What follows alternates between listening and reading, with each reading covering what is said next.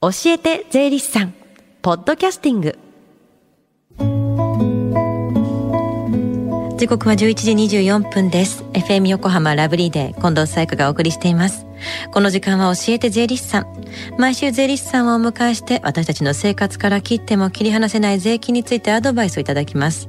担当は東京地方税理士会山下大輔さんです。よろしくお願いします。はい。石川町の事務所からリモート出演しております。本日もよろしくお願いいたします。さあ今日はどんなお話でしょうか？はい、えー、相続税の節税と納税資金の準備のために生命保険を活用した対策が有効です、うん、本日は相続税対策としての生命保険の活用方法についてお話をいたします、はい。相続税は非相続人の死亡時の財産に課税されることですよね。はいその通りです。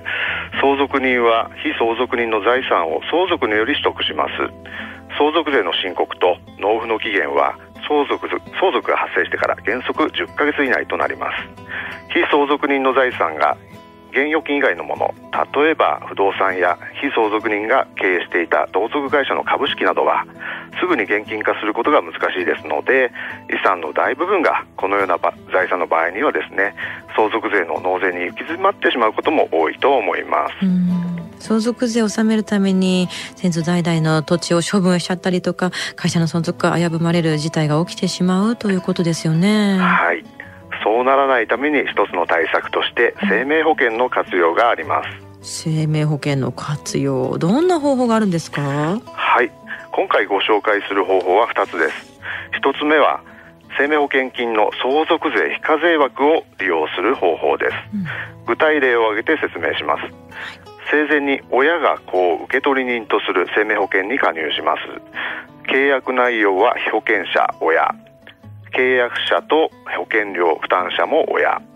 受取人が子とします、うん、親が死亡した場合生命保険金は受取人である子が取得することになります、はい、この場合生命保険金はみなし相続財産として相続税が課税されるのですが一定の金額まで非課税とされます、はい、非課税枠の計算は500万円かける法定相続人の数で計算されます。仮に相続人が3人いた場合1500万円が非課税となり先ほどの例では子は相続税が課税されずに生命保険金を受け取ることができます。うんなるほど。どんどういった生命保険に入ればいいんですか？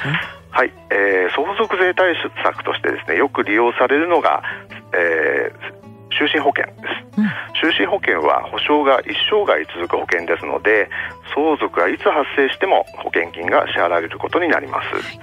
就寝保険には一時払い就寝保険というものがあります。これは一括で保険料を支払ってしまい終始にわたって死亡に備えることができる保険です、うん被保険者の加入年齢範囲も広くてですね90歳まで入れる保険会社もあります。なるほど。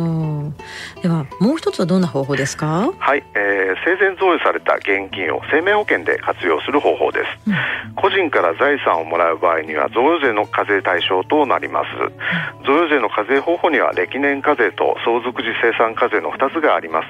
今回は歴年課税を前提にお話を進めます、はい、先ほどの例を前提に説明しますと親親子に毎年110万円の現金を贈与します、子は贈与された現金で生命保険に加入します、はい、被保険者は親契約者と保険料負担者そして保険金受け取り人が子という生命保険です。先ほどの例との違いは契約者と保険料負担者が子供になっているという点ですよね。はいそうです、えー、契約者兼保険料負担者が子に変わることで課税関係が変わってきます、うん、親に相続が発生し生命保険金を受け取った子には相続税ではなく一時所得として、えー、所得税が課税されます。あなるほど。相続税じゃなくて所得税が課税ってことはこの場合は所得税の計算はどうなってくるんですか？はい、えー、一時所得の計算は受け取った生命保険金の金額から50万円控除した後の金額の2分の1がこの他の所得と合算して課税されることになります。うん。生前の贈与と生命保険金の受け取りで相続税納税資金の準備ができそうですよね。はいえー、贈与税には110万円の基礎控除がありますので、うん、毎年110万円の贈与をすることで非課税で子に財産を移転することができます、うん、さらに支払った保険料保険料よりも生命保険金の方が通常多くなるため、相続人より多くの資金を引き継がせることができるメリットがあります、うん、課税関係が相続税から所得税の課税に変わるため相続税と所得税の税率の違いを利用した財産移転が可能となります。なるほど。じゃあこの場合の注意点があったら教えてください。はい。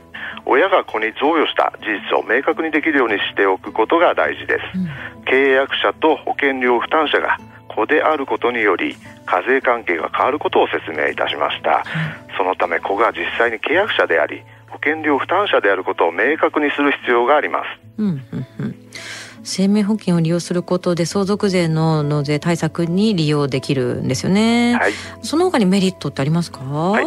えー、生命保険を活用することでのメリットは納税資金を準備することができるだけではありません。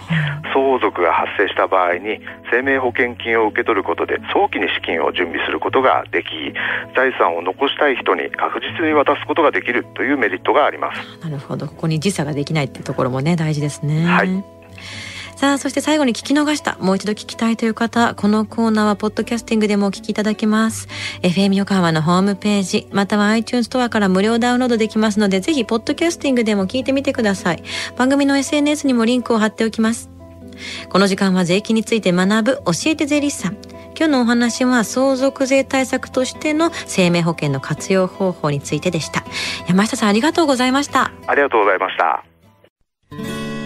Deep inside your ears still lingers on the fading sound of footsteps, so clear to hear whenever I find you with empty beer bottles in your hand. I see someone four years old staring back at me. Once you told me don't know who you are. There are pieces of you lost somewhere along the way. You've been searching hopelessly in a wrong place. Cause they have always been with you from the very start. So many years you haven't been yourself.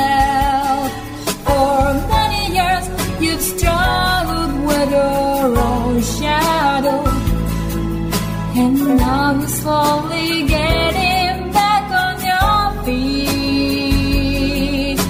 Slowly,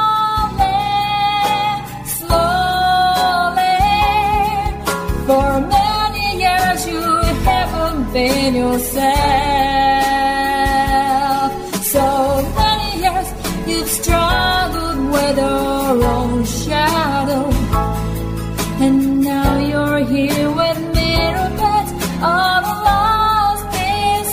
together.